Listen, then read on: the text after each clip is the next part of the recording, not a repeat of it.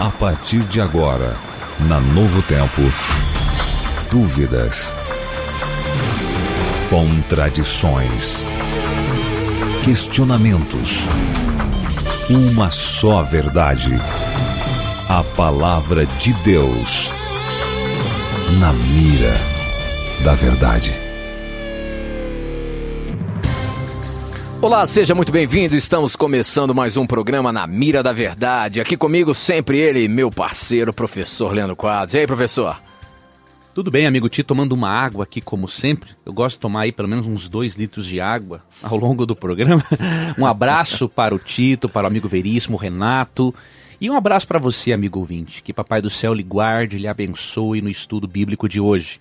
Um dos oito remédios da natureza, viu? Com certeza, com certeza. Muito bem. Muito bem, você pode participar com a gente aqui no nosso programa através do WhatsApp. O número é 12 98151 0081 ou então pelas redes sociais, facebook.com barra rádio NT e também youtube.com barra Novo Tempo Rádio. Participe, mande as suas perguntas pra gente ou então assista-nos aqui através é, do YouTube e Facebook nos nossos canais aí, você pode ver tudo que está acontecendo aqui nos estúdios, tá bom? Para você participar, você tem esses canais e pode mandar a sua pergunta agora pra gente. Muito bem, a primeira pergunta, professor, está aqui, é, chegou pelo nosso WhatsApp. Deixa eu ver aqui quem foi que mandou. Foi o Caio de Belo Horizonte, ele pergunta o seguinte: ontem até no programa falamos sobre isso. 1 Coríntios 8, 6 e 1 Timóteo 2, 5 afirmam que há só um Deus e não colocam a Cristo como membro da divindade. Como explicar esse texto à luz da doutrina da Trindade, professor? É importante, amigo ouvinte, analisarmos todos os textos sobre um tema para tirarmos uma conclusão. Então, realmente, 1 Coríntios 8,6, 1 Timóteo 2,5, entre outros textos, mencionam o único Deus. Agora temos que perguntar: existem estes únicos textos sobre o assunto na Bíblia? Óbvio que não. Então, por exemplo, é... vou ler aqui para você o Evangelho de João. Na verdade, vamos para Coríntios primeiramente. Já que o nosso ouvinte citou 1 Coríntios 8,6, vamos deixar que o próprio Paulo também nos fale da doutrina da Trindade. 2 Coríntios 13,13 13, diz o seguinte: a graça do Senhor Jesus Cristo, o amor de Deus e a comunhão do Espírito Santo sejam com todos vocês. Então veja, você tem que interpretar, estudar a Trindade desta forma, amigo ouvinte, analisando todos os textos sobre o assunto. Num contexto, o autor, Paulo, mencionou a existência do único Deus. No outro contexto, ele apresenta que o único Deus é composto por três pessoas. Então não é uma contradição. Simplesmente, num contexto ele tinha um propósito e no contexto ele tinha outro propósito. Então não tem como negar a doutrina da Trindade, considerando até mesmo 2 Coríntios 13, 13, um texto também do apóstolo Paulo. Ok, muito bem. Mais uma pergunta aí. A Elaine de Maceió pergunta o seguinte, professor. Visitei uma outra igreja onde eles diziam muito que todos que aceitam Jesus como Salvador já estavam salvos. Eu posso afirmar isso, professor? Uma vez que aceitei a Jesus como Salvador, eu já estou salvo? Se permanecer em Cristo, sim, nós devemos ter a certeza da salvação, né? É, eu vou dizer, vou ler aqui para nós um texto Agora, isso bate com a ideia de que uma vez salvo, salvo para sempre? É por isso que eu disse, ó, se permanecer. Né? Se permanecer. Se não permanecer, tá perdido. E como eu né? permaneço em Cristo diariamente? Nós vamos ver aqui primeiramente, ó, 1 Coríntios 10, 12 diz: Quem está em pé, cuide para que não caia. Então isso significa que é possível sim cair, né? E perder a salvação. Sobre o permanecer, eu vou ler aqui Lucas capítulo 21.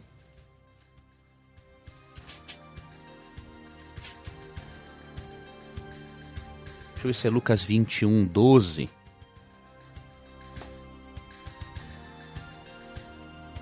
né, Mateus 24, 12. Diz assim, é, Lucas 21 também, 16.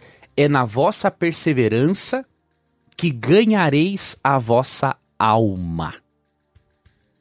Ou seja, nós só podemos ganhar a vida eterna se perseverarmos em seguir a Cristo.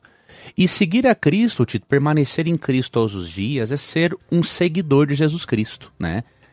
Você aceita Cristo como Salvador, diariamente tem um relacionamento com Ele por meio de estudo da Bíblia, por meio da oração e por meio do testemunho pessoal. Então, estar em Cristo é viver com Cristo como um amigo. É, porque né? existem muitas doutrinas dizendo que uma vez salvo, salvo para sempre. Uma vez que você foi batizado, você já vai ter a vida eterna. E não é bem isso que a Bíblia ensina. Correto? Não, a, pessoa só tem garantido se ela permanecer. Hum, né? Então, hum. hoje, por exemplo, o cristão que aceitou a Cristo, ele está salvo. Agora, amanhã ele pode não estar salvo se ele rejeitou a Cristo, se ele desistiu de Cristo. É? Então é por isso que eu mencionei 1 Coríntios 10, 12. Quem está em pé, cuide para que não caia. E Hebreus 10, 35 a 39 diz que Deus não se compraz, não tem prazer naquele que desiste. Então, isso mostra claramente que uma vez que uma pessoa aceitou a Cristo como Salvador, pode ocorrer dela desistir se ela assim o quiser. Muito bem, vamos aqui responder a pergunta do Manuel. Ele é batista e ele diz o seguinte: quando perguntei para o meu pastor sobre a guarda do sábado, ele me mostrou o verso de João 5,17. Como explicar isso, professor? João 5,17 diz: O meu pai trabalha até agora e eu também trabalho. Então, quando Jesus foi indagado ali é, sobre esse assunto, ele deu essa resposta, dizendo sobre o sábado, professor. Vamos lá, antes eu queria só fazer uma correção. Eu citei Lucas 21, 16, é Lucas 21, 19. Tá, onde Cristo fala da perseverança, né? Ok. Para poder segui-lo. João 5,17, amigo ouvinte, não é difícil de explicar. Por quê? Se nós analisarmos contextualmente e vermos que tipo de trabalho, a que tipo de trabalho Cristo estava se referindo, né? Vamos ler o verso 16 e 17. Então os judeus passaram a perseguir Jesus porque ele estava fazendo estas coisas no sábado. E que coisas? Se você ler os versos anteriores, Cristo estava curando no sábado. Verso 17: Meu pai continua trabalhando até hoje e eu também trabalho. Que tipo de trabalho é esse? É o trabalho secular? É o ganha-pão? Não é o trabalho em favor da salvação das pessoas. Cristo, amigo ouvinte, não pode aqui estar contradizendo a si mesmo. Por exemplo, em Lucas 4,16, Cristo é visto na sinagoga no sábado e não na carpintaria, trabalhando. Então, o tipo de trabalho que Jesus fazia todos os dias da semana e que também nós devemos fazer é o bem em favor do próximo. É por isso que ele falou em Mateus 12,12: 12, é lícito fazer o bem aos sábados. Veja, é o trabalho salvífico, não é o trabalho secular. Se fosse trabalho secular, Cristo teria dito em Mateus 12, 12: é lícito fazer o bem, é lícito trabalhar, é lícito vender no sábado. Mas não é isso que Cristo disse. Então, o seu pastor, infelizmente, descontextualizou o texto bíblico. Ok, muito bem. É, Para participar, pode mandar sua pergunta pelo WhatsApp, o número é 12 981510081 ou então pelas redes sociais, pelo Facebook na uh, Rádio NT e também pelo YouTube Novo Tempo Rádio. Participe, assista-nos e mande as suas perguntas. Essa pergunta aqui do Wellington Alencar pelo YouTube, ele é lá do Mato Grosso do Sul. Ele quer saber o seguinte: Bom dia, professor Leandro. Bom dia, Tito. O fogo eterno durará para sempre? Pois li em Isaías 66, 24 que o fogo dos ímpios nunca se apagará. Esse, essa questão do tormento eterno é uma grande dúvida e reincidente aqui no Na Mira da Verdade, né, professor? É, uma doutrina... Muitas pessoas têm dúvidas sobre o fogo eterno, porque realmente a Bíblia fala vários textos que o, que o fogo nunca se apaga e, e a gente tem dito aqui não é bem assim. Como é que a gente explica isso, professor? Primeiramente, eu vou ler aqui Isaías 66, 24, para o nosso ouvinte perceber que, na verdade, o texto diz totalmente o contrário do que muitos pensam. Primeiramente, devemos analisar que na Bíblia o fogo é eterno, ou o fogo não se apaga, enquanto ele não executar a sua obra. de castigar e destruir o ímpio. E o fogo é eterno nas suas consequências, não na sua duração. E agora vamos ver isso aqui no próprio texto que o nosso ouvinte citou. Sairão e verão os cadáveres dos que se rebelaram contra mim. O verme desses não morrerá e o seu fogo não se apagará. E, causa, e causarão repugnância a toda a humanidade.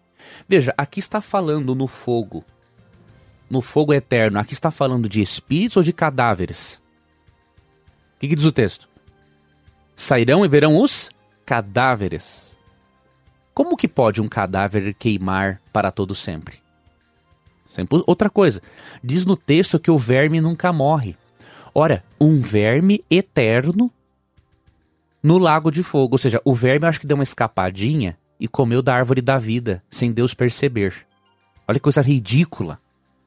Nós temos, amigo ouvinte, que ser responsáveis na interpretação do texto. Quando Isaías faz essa descrição, ele tem em mente o Vale de Inon. O que, que era o Vale de Inon? Era um vale onde se jogava lixo e corpos mortos. E a pessoa que chegava no Vale de Inon, ela tinha uma imagem grotesca ela sempre via cadáveres em decomposição sendo comido por vermes e, um, e sempre tinha algum fogo aceso, porque sempre tinha um cadáver queimando. Ao Isaías mencionar o castigo dos ímpios, ele faz menção ao vale de Inon. E ao ele mencionar um verme que nunca morre, um fogo que não se apaga, ele simplesmente de forma poética está dizendo, né, do horror que será o castigo dos ímpios e a irrevogabilidade do juízo divino. Então, de uma forma poética, ele está falando da destruição dos ímpios e o fogo não vai se apagar enquanto tiver combustível para mantê-lo aceso. Porque o corpo, o texto fala de cadáver, não de espírito. Então, Isaías 66, 24, amigo ouvinte, é um texto que, na verdade, vai contra a doutrina do tormento eterno. Aqui mostra resultados eternos não um corpo material queimando por toda a eternidade, porque não existe matéria que dure para a eternidade toda queimando. Isso é impossível. Muito bem. E outros textos tem na, tem na Bíblia também que a gente tem apresentado aqui e, e, e, apresentado quais são a interpretação bíblica do assunto, tá bom? Então participe, manda pra gente, não tenha preconceitos, estamos juntos aqui para estudarmos a palavra de Deus. Não é a opinião do professor Leandro Quadros, não é a opinião da Rádio Novo Tempo, nem da Igreja Adventista do Sétimo Dia, mas o que a Bíblia tem para nos mostrar, tá ok? Participe, não tenha preconceitos. É um prazer receber a sua pergunta, o seu questionamento. Afinal de contas, é você quem faz o programa acontecer. Como, por exemplo, Marlon Lima, ele é de Caraibeiras e ele mandou a pergunta dele aqui para o Na Mira da Verdade. Gostaria de saber quem era o profeta Baruque. Por que o seu livro não consta na Bíblia protestante? Pelo seguinte, porque Baruque não escreveu livros inspirados para constar na Bíblia. Baruque, na verdade, era um assistente do profeta Jeremias. Né? Você lê no livro de Jeremias que ele menciona Baruch como seu assistente. Todo profeta tinha um assistente. Muitas vezes esse assistente ele escrevia as visões do profeta. Né? Então Baruch ele escrevia as visões de Jeremias. Agora não se encontra livros de Baruch na Bíblia porque ali ó, segundo Crônicas 9:29 e primeiro Crônicas 9:29 dão a resposta. Ali menciona-se Natã, Ido, Gade, outros profetas que não têm livros na Bíblia. Por quê? São dois tipos de profetas verdadeiros: profetas com que chama-se de canônicos e profetas não canônicos, ou seja, profetas que têm livros na Bíblia, no cânon ou na lista de livros bíblicos, e profetas que não têm livros na Bíblia. Então, não é o fato de Baruch não ter livros na Bíblia que não indica que ele não é importante. Agora, nós não percebemos ele tendo o mesmo dom profético que Jeremias. Então, obviamente, a Bíblia deixa bem clara quais foram os profetas. Ok, muito bem, mas já que falamos de profetas, perguntas começam a chegar, meu amigo, e você está na mira. Quero ver como é que você sai aí, tá? Franz, uh, François Almeida, de São Luís, ele pergunta, ou ela pergunta o seguinte. Ele pergunta o seguinte: Estou a um passo do meu batismo, eu e minha esposa. Aprendo muito a cada programa. A minha pergunta é a seguinte: Entendemos que Ellen White tem as cinco características contidas na Bíblia para ser um profeta ou uma profetisa de verdade. Após quase dois séculos de seus escritos, podemos confiar fielmente que não houve alteração de seus ensinamentos por diferentes traduções, professor? Não pelo seguinte, amigo ouvinte. As alterações que existem, obviamente, são alterações ortográficas. Você percebe que a própria profetisa ampliou seus conceitos teológicos, isso se pode ver nos próprios manuscritos dela. Então, por exemplo, se você analisar, é... tem um site que é whitestate.org. É o site oficial do Instituto do Centro de Pesquisas Ellen White nos Estados Unidos. É, eles estão passando a disponibilizar não apenas os livros todos de Ellen White, mas também os documentos, cartas, materiais não traduzidos para que todo leitor possa perceber que não há uma alteração de ensinamentos. Existem sim correções ortográficas, edições dos livros, coisas que ela mesma autorizou a fazer, porque todo escritor, mesmo que seja profeta, ele precisa ter os seus livros editados, a linguagem melhorada, a linguagem evolui. Então, coisas que Ellen White expressava de uma forma no século XIX, no século XX se expressa de outra maneira, século XXI, então tem que haver essas alterações. Agora, doutrinárias não existe como, né? Qualquer pessoa que ler os escritos de Ellen White e comparar com os originais em inglês perceberá que doutrinariamente não tem alteração nenhuma. Muito bem. Essa aqui chegou pelo YouTube. Você que está no Facebook também mande a sua pergunta para a gente, tá bom? Ah, o Breno Ítalo, ele é de Ipanguaçu, Mato Grosso do Sul, e ele pergunta o seguinte: Gostaria que vocês me esclarecessem se é preciso guardar o sábado anual de Levíticos 23, 32. Lá na, na, nos livros é, do Pentateuco, é, fala-se do sábado anual. Como é que fica? Hoje ainda é obrigado ter é, a, a guardar esse, esse sábado anual? Que sábado anual é esse? Precisamos primeiramente analisar uma coisa, amigo 20. O mandamento do sábado não depende das festividades cerimoniais. Elas sim dependem do sábado. Isso lá do passado. É, exatamente. Eu vou explicar isso aí. Veja, quando o mandamento do sábado foi dado, primeiramente, existia o sábado chamado sábado anual. Vamos analisar primeiramente Gênesis 2, 1 a 3. Assim foram concluídos os céus e a terra e tudo o que neles há. No sétimo dia, Deus já havia concluído a obra que realizara, e nesse dia descansou. Abençoou Deus o dia sétimo e o santificou, porque nele descansou de toda a obra que realizara na criação. Veja, quando Deus criou o nosso planeta numa condição perfeita, qual sábado ele havia criado originalmente? Só o sábado semanal. Semanal. Tá? Então, ou seja, o sábado semanal não depende dos cerimoniais para ele existir. Porque alguns argumentam assim, bom, se nós não observamos mais os sábados cerimoniais, então não devemos celebrar também o sábado semanal? Nada a ver. O sábado semanal é independente. Ele foi criado por Deus do mundo sem pecado. Após o pecado, Deus precisava, obviamente, utilizar recursos didáticos para ensinar a salvação. E aí Deus estabeleceu outras festividades de ordem cerimonial que também eram chamadas de sábados. E por que, que eram chamadas de sábados? Porque a palavra sábado significa descanso. E nessas festividades cerimoniais tinha que ter descanso também. Uma dessas festividades eram sete. Tinha esse sábado também anual, que era o quê? Era um descanso para a terra.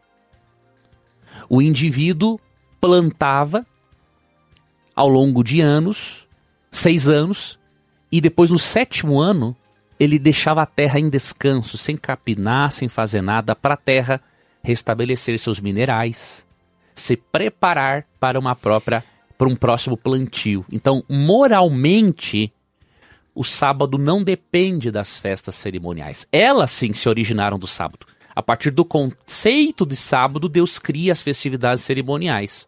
Ora, é óbvio que para a preservação da natureza, se o ser humano tivesse observado desde o princípio este princípio de dar descanso à Terra, com certeza o nosso planeta seria outro. Tá? Então era uma dica de preservação da natureza, da qual o sábado semanal não tem dependência alguma. Muito bem, professor. Muito bem. A gente vê aí os conselhos de sabedoria que Deus sempre foi colocando ao homem, né? E realmente o homem foi deixando isso de lado, né? Infelizmente. Tá? O ano sabático está aqui em Levítico 25, mais detalhadamente. Muito bem. Ok, eu, eu sempre falo aqui, ó, não tenha preconceitos, pergunte o que você quiser. Olha só o que a Elaine, lá de Serra, Mato Grosso do Sul também, pergunta o seguinte. Minha avó gosta que os netinhos e as filhas peçam a bênção para ela. A minha mãe questionou com ela e que não é certo pedir a bênção a uma pessoa, já que quem nos abençoa é Deus. Gostaria de saber se ela está certa ou se é uma questão cultural. Gostaria de saber para poder explicar melhor para ela.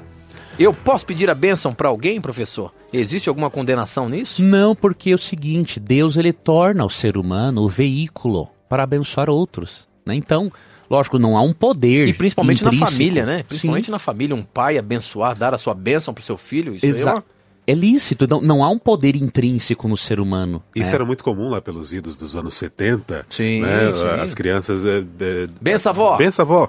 Aí a avó dizia, Deus te, Deus abençoe. te abençoe. Algumas diziam, Deus te faça feliz, e por aí vai. Né? Então veja.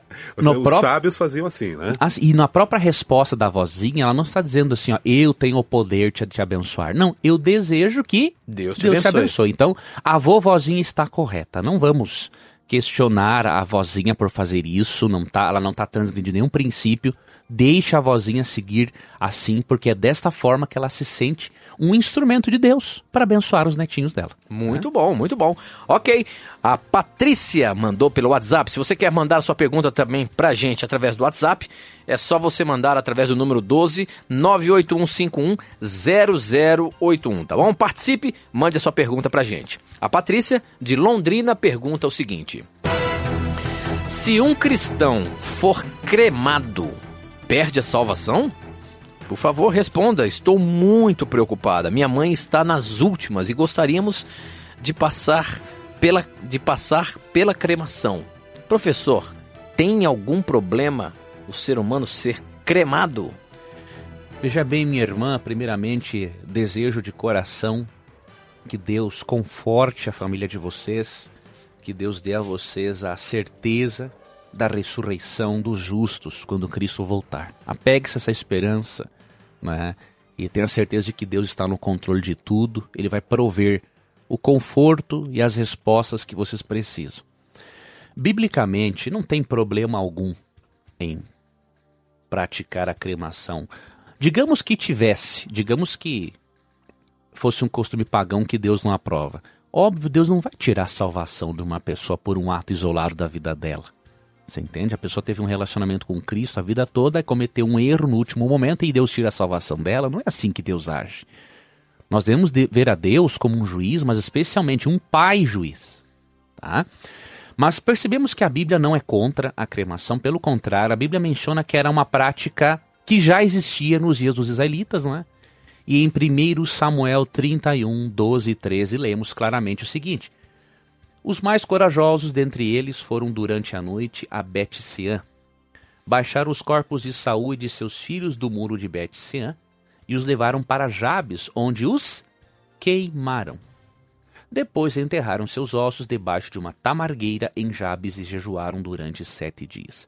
Se isso aqui fosse uma prática pagã, Deus abominaria aqui no contexto, porque uma coisa que Deus mais condena no Antigo Testamento é idolatria. Sim. Né?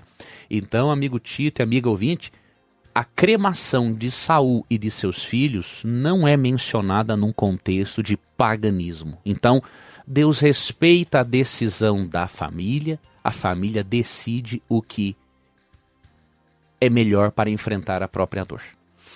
Ok, muito bem. Mais uma perguntinha, mas antes de eu fazer a pergunta, nós temos que ir para o intervalo. Eu queria aproveitar aqui e dizer para você que se você gosta de ouvir o programa Na Mira da Verdade, ver as belas respostas bíblicas que o professor Leandro Quadros tem apresentado aqui nos nossos programas, eu queria dizer que você também pode ter toda a capacidade de, de, de compreender a palavra de Deus e de passar isso para as outras pessoas. Mas para isso você pode fazer um curso bíblico e começar a se familiarizar melhor com a palavra de Deus. E nós oferecemos um curso bíblico gratuito para você. Para você ter esse curso bíblico que chama Verdades para o Tempo do Fim. Ou seja, vários assuntos relacionados com os dias em que vivemos, baseando-se único e exclusivamente na palavra de Deus. Para você ter esse, essa revista, é, é um curso bíblico no formato de uma revista que tem 16 temas e no final de cada tema um questionário para você é, fortalecer o seu aprendizado. Você pode ligar agora para a gente. 0 Operadora 12 21 27 3121. Nós temos uma equipe aqui pronta para receber a sua ligação, fazer o seu cadastro para mandar para você esse curso bíblico gratuito. É um presente nosso para você. Você que está nos vendo aí pelo YouTube, pelo Facebook. Esta é a revista Verdades para o Tempo do Fim. Liga pra gente agora, 0 Operadora 12 21 27 3121 e peça agora mesmo o seu curso bíblico gratuito Verdades para o Tempo do Fim, tá bom? Bom, nós temos que ir para o intervalo. Aproveite o intervalo, liga pra gente, peça seu curso bíblico gratuito e a gente volta já já. Na mira da verdade. Já estamos de volta, são 10 horas e 35 minutos, estamos ao vivo aqui pela rede de rádios Novo Tempo. É um prazer ter a sua companhia aqui. É ou não é, professor? Muito bom. Um abraço para nossos amigos que acompanham pela internet. Obrigado pelo carinho de vocês, viu? Ok, muito Aliás, bem. Tito e professor, uhum. falar em pessoal na internet, temos aí a Sônia, que está em Londres, acompanhando a gente, a família Opa. Moraes está em Toyota City, no Japão, a Selma, que está na Itália, ou seja, temos representação em toda parte. Um pessoal visualizando vocês aí pelo nosso canal no YouTube, youtube.com.br Novo Tempo Rádio e também facebook.com.br Rádio NT. Estão vendo vocês aí participando, interagindo muito. Que Maravilha. bom, que bom. É um prazer ter a sua companhia aqui. Muito obrigado pelo carinho de vocês, muito obrigado por vocês fazerem o programa acontecer, porque são as suas dúvidas, os seus questionamentos. Para você participar, então, você pode mandar através do WhatsApp, o número é 12 981510081. Pode participar pelas redes sociais, YouTube e Facebook. No YouTube, Novo Tempo Rádio e no Facebook, Rádio NT, tá bom? Participe, além de você acompanhar aqui os estúdios, mande a sua pergunta pra gente, como por exemplo, o Edson Francisco, ele está no Facebook nos assistindo e ele manda a pergunta dele lá de Recife. A pergunta dele é a seguinte: Gosto muito do programa Na Mira da Verdade, apesar de discordar de alguns pontos teológicos pregados pela Igreja Adventista. Qual é a base teológica que vocês usam para afirmar que Jesus é um determinado anjo? Uma criação de Deus? Mande um abraço pro pessoal de Recife, Pernambuco. Um abraço a todos os nossos queridos ouvintes de Recife que acompanham o programa e acompanham também a Rádio Novo Tempo. Um abraço para vocês. Meu querido irmão, primeiramente, obrigado por você gostar do nosso programa. Em segundo lugar, vou lhe ajudar a entender um assunto. Nós até mesmo combatemos no programa a crença de que Jesus é uma criatura. Né? Nós cremos na plena e absoluta divindade de Cristo. Nós não cremos que Cristo é maior e nem menor que Deus o Pai e o Espírito Santo, né? apenas funcionalmente, mas na essência divina não há diferença entre as três pessoas da divindade. Quando nós ensinamos que Cristo é o arcanjo Miguel, o fazemos da mesma forma que o faz Mateu Henry, por exemplo. Mateu Henry, um teólogo evangélico. Como que Mateu Henry crê de que maneira Mateu Henrique crê que Jesus é Miguel? Da seguinte forma: Miguel é um nome que é um desafio a Satanás. O significado é assim: quem é como Deus? Então nós cremos que Miguel é uma função, um título que Cristo assume quando ele está em conflito direto com Satanás ele se apresenta como Miguel, como comandante dos exércitos celestiais, mas não por ele ser uma criatura, mas pelo contrário, por ser o criador. Em Josué 5, 13 a 15, Josué teve uma visão do príncipe do exército do Senhor. E sabe o que, que Josué fez? Em Josué 5, 13 a 15, ele adorou o príncipe do exército do Senhor. Isso demonstra que o príncipe do exército do Senhor não é um ser criado, é o próprio Jesus. Né?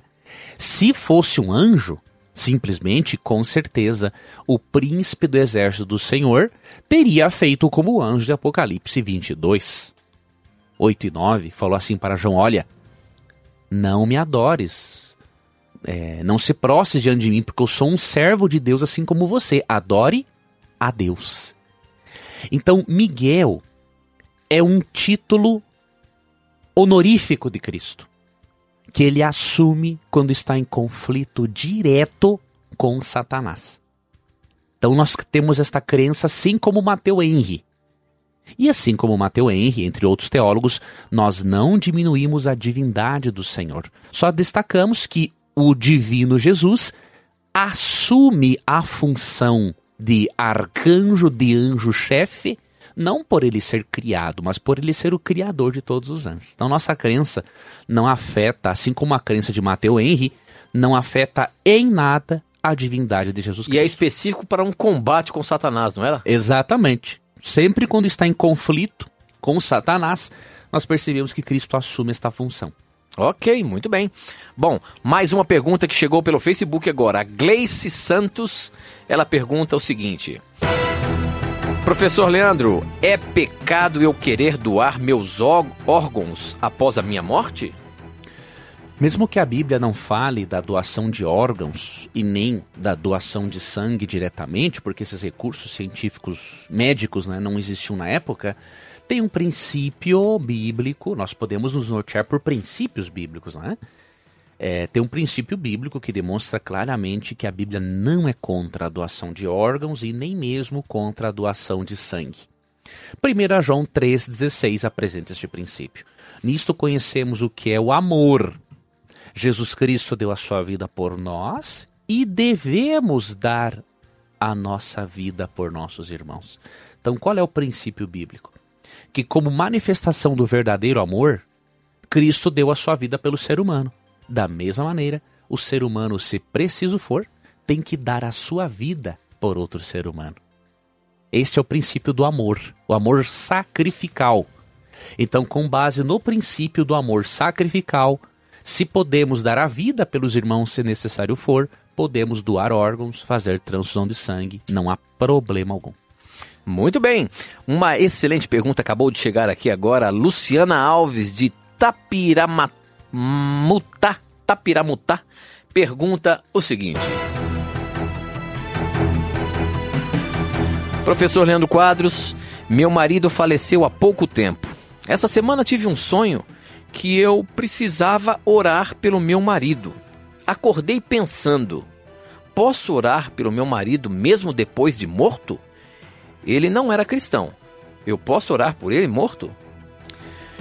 Veja, amiga ouvinte, não há na Bíblia base para a oração pelos mortos. Por quê? A Bíblia diz que o único momento para a pessoa ter oportunidade de salvação é em vida. Então, se você orou pelo marido em vida, pode ter certeza que Deus fez o que tinha que ser feito para atuar no coração dele, até mesmo por amor à irmã que fez essa oração. Agora, depois da morte, não há mais como. Por exemplo, Hebreus 3. Vou ler aqui Hebreus 3, é, 13 a 15. Ao contrário, encorajem-se uns aos outros todos os dias, durante o tempo que se chama hoje, de modo que nenhum de vocês seja endurecido pelo engano do pecado. Verso 15. Por isso é que se diz: se hoje vocês ouvirem a sua voz, não endureçam o coração como na rebelião. Então, biblicamente, o dia de arrependimento é hoje. E outro texto importante é de Romanos 14, 12. Diz assim: Cada um dará contas de si mesmo a Deus. Então, a oração a favor de um morto não tem mais influência alguma, porque a partir do momento que a pessoa morre, ela está inconsciente. A partir dali, de acordo com Hebreus 9, 27 e 28, agora vem o julgamento de Deus sobre esta pessoa para ver se ela será digna da primeira ressurreição na volta de Cristo ou não. Então, ore, minha irmã, por você, ore pela sua vida e expresse a Deus: Deus, eu quero muito ter a oportunidade de revê-lo nos céus. E eu sei que o Senhor fez o possível, tudo o que foi possível para isso acontecer. Se não acontecer, eu sei que o Senhor vai me confortar e vai me dar todas as respostas. Portanto, não podemos orar pelos mortos. Não. Biblicamente, isso até é uma prática pagã, por Ok, sinal. ok. Muito bem. Próxima pergunta pelo WhatsApp para você participar. Nosso número é 12 981510081 ou pelas redes sociais YouTube e Facebook. YouTube, Novo Tempo Rádio. Facebook, Rádio NT. Participe. O Diego, ele é de Curitiba, Paraná e pergunta o seguinte: A Bíblia diz que Deus cuida até dos pássaros. Por que, que tantas crianças morrem de fome em outros países? Quer dizer que a Bíblia não se cumpre para eles se nem o que comer tem? Você está com um pressuposto equivocado. Por exemplo, deixa eu fazer, vamos fazer algumas análises com você. É, Deus manda o ser humano esgotar os recursos da natureza? Deus não manda. Deus manda o ser humano abusar da terra? Deus não manda. Deus manda o ser humano investir mais em armamentos do que em comida para as pessoas, porque o que se investe em armamentos bélicos anualmente daria para matar a fome do mundo. Deus manda fazer isso? Deus não manda. Então a Bíblia tem uma promessa. Outra Agora, coisa- as promessas Deus manda ter outros deuses? Porque a gente percebe que em alguns países são completamente pagãos. Parece que não, mas parece que não tem a bênção de Deus, é não isso? tem, não. O, o- países pagãos, por mais que Deus cuide das pessoas, a pessoa vai trazendo maldição para si. Então nós temos que analisar uma coisa, amigo ouvinte. A Bíblia sempre cumpre suas promessas, mas as promessas são também condicionais. Né? Que, que adianta Deus prometer, ó, eu, vou, eu vou abençoar você, vou cuidar de você, mas eu não me cuido. Deus promete que até mesmo os cabelos da nossa cabeça estão contados. E ele vai cuidar de nós, mas eu começo a correr a 200 km por hora. Então nós temos que parar de culpar a Deus pela irresponsabilidade do ser humano. né? Então, o que a Bíblia promete é que Jesus Cristo vai voltar e acabar com o pecado, com a dor, com todas as consequências do conflito cósmico. Agora, Deus é um cavalheiro. né? Se a humanidade quer desgraçar-se a si mesma, o que, que Deus vai fazer? Deus vai pegar pelo colarinho o indivíduo e dizer assim: ó, agora você vai usar esse dinheiro de armamentos bélicos, tu vai utilizar para matar a fome do mundo. Deus não pode fazer isso. Não é a favor, não é, não tem a ver com o governo de Deus. O governo de Deus é com base no livre-arbítrio. Deus sofre. Mas Deus prefere sofrer do que interferir na escolha das pessoas. Então, nós temos que entender que estamos num conflito cósmico, sim. O diabo atua nas pessoas, mas temos que entender que é o próprio ser humano que traz maldição sobre si. As promessas bíblicas são condicionais. O ser humano tem que fazer por merecer. Infelizmente, o pecado é tão terrível que até mesmo as crianças inocentes acabam colhendo os resultados das nossas escolhas erradas. Esse é o pecado contra o qual Deus quer nos vacinar definitivamente, né? Muito bem. Ok, a próxima pergunta também pelo WhatsApp, o Gleison de Teresópolis pergunta o seguinte. Bom dia, amigos, ouvintes da Novo Tempo, Tito, professor Leandro Quadros, veríssimo.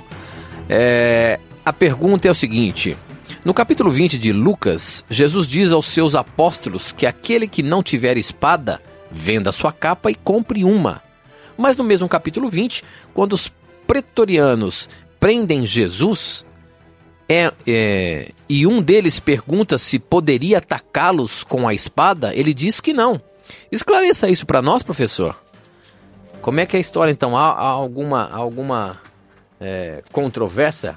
Jesus, ou, ou é dito ali no, no Evangelho de Lucas, para se comprar uma espada e depois não usá-la? O que, que é isso? Não, na verdade aqui são contextos diferentes, né? Quando Cristo diz para comprar uma espada, ele diz para se preparar para o conflito cósmico que os apóstolos enfrentariam. Também devemos reconhecer que Jesus não proibiu Pedro de ter uma arma, agora Jesus proibiu Pedro de atacar. Né? É, Pedro achou que por meio da sua espada ele resolveria o problema de tentar empreender a Cristo. Então não é uma contradição, simplesmente a arma é mencionada em contextos diferentes. Num, Pedro usa para atacar, sendo que o plano de Deus era que Cristo realmente fosse preso, fosse crucificado e morresse pelo ser humano. No outro contexto, Cristo está simplesmente, simplesmente ensinando a importância do preparo para a batalha cósmica. Ok, muito bem, professor. Agora o Naninho Santos, lá pelo nosso YouTube, pergunta o seguinte: O Yom Kippur deve ser relembrado até os dias de hoje? Não, pelo seguinte: o que é o Yom Kippur? O Yom Kippur quer dizer dia da expiação, né, ou dia da absolvição. Ele não precisa ser relembrado porque ele já encontrou o seu cumprimento. De que maneira? Levítico 16, amigo 20, quando fala no Yom Kippur, o dia da expiação, isso tem a ver com a purificação do santuário mencionado em Daniel 8,14. Diz assim: E até 2.300 tardes e manhãs, o santuário será purificado. O santuário é o céu, é o santuário, na verdade, celestial.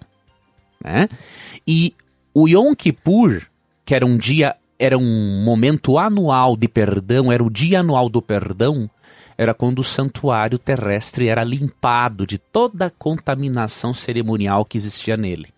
O que, que acontecia ao longo do ano?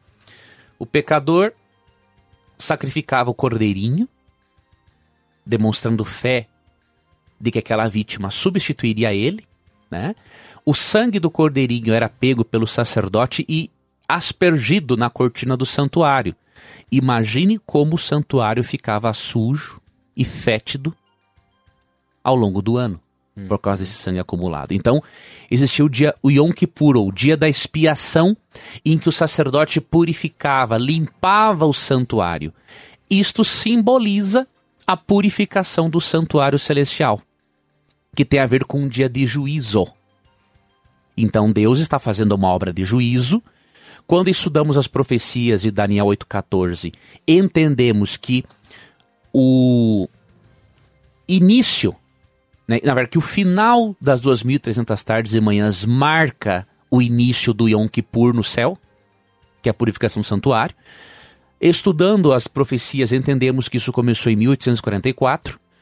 Então, o Yom Kippur é o tipo de purificação ou de juízo executado no santuário celestial. Então não tem necessidade de eu celebrar isso, porque isso já está acontecendo no céu. Né?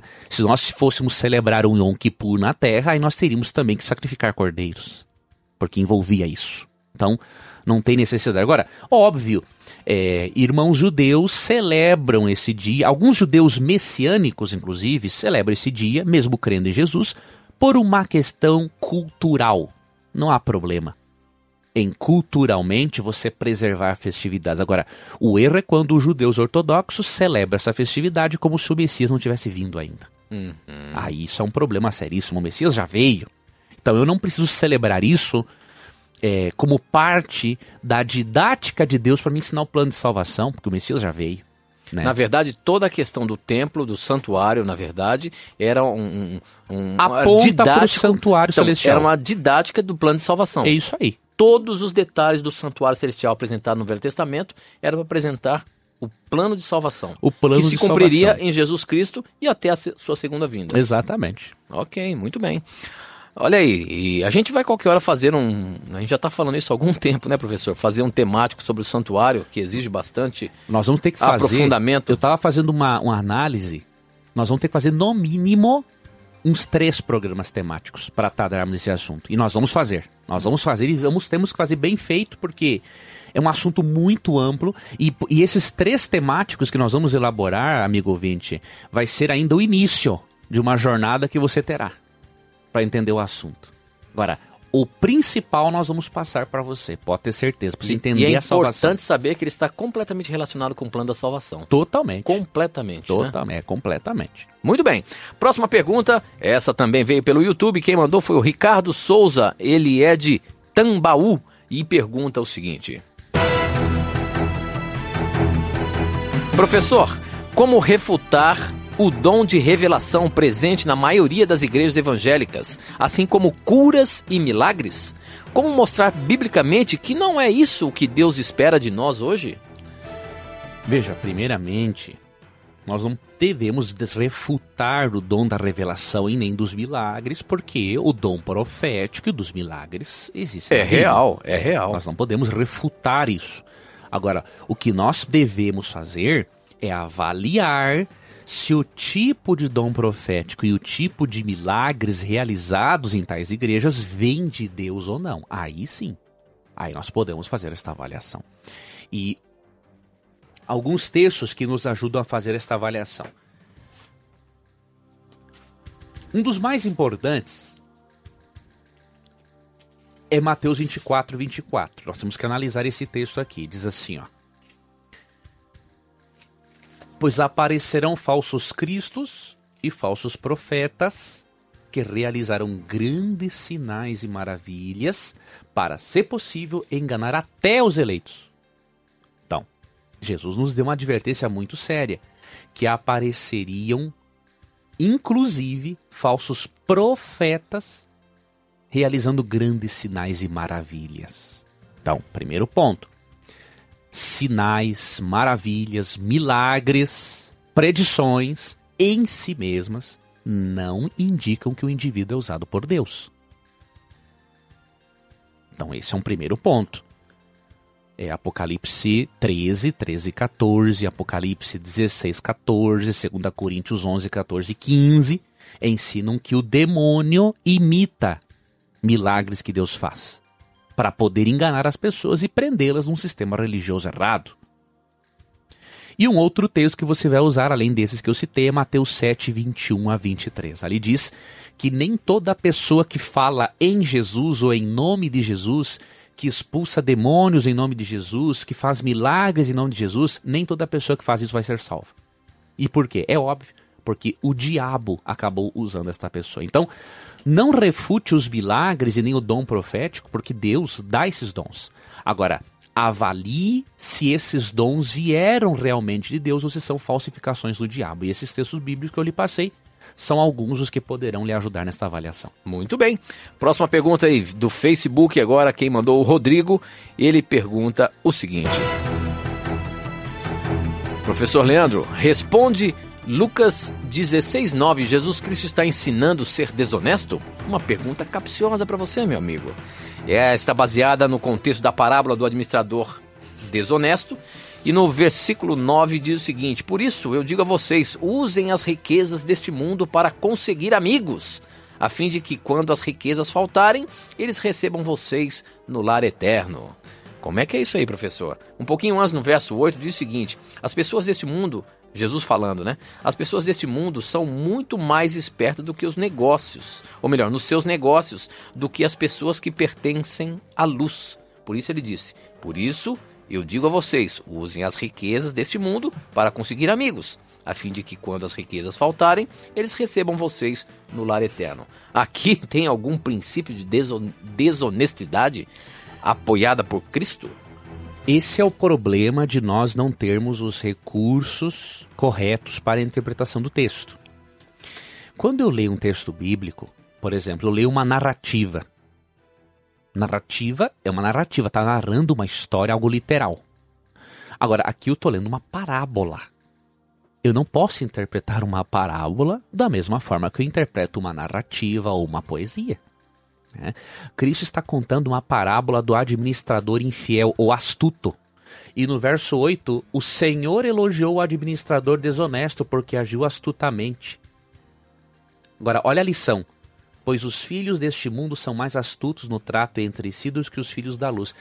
Cristo não está apoiando ou fazendo apologia à desonestidade. Ele está usando a parábola. O que é uma parábola? Um relato fictício para ensinar uma lição oral. E aí Cristo está querendo dizer simplesmente o seguinte: infelizmente, muitas vezes os filhos das trevas são mais inteligentes do que filhos da luz que são burros. Cristo não está elogiando a desonestidade.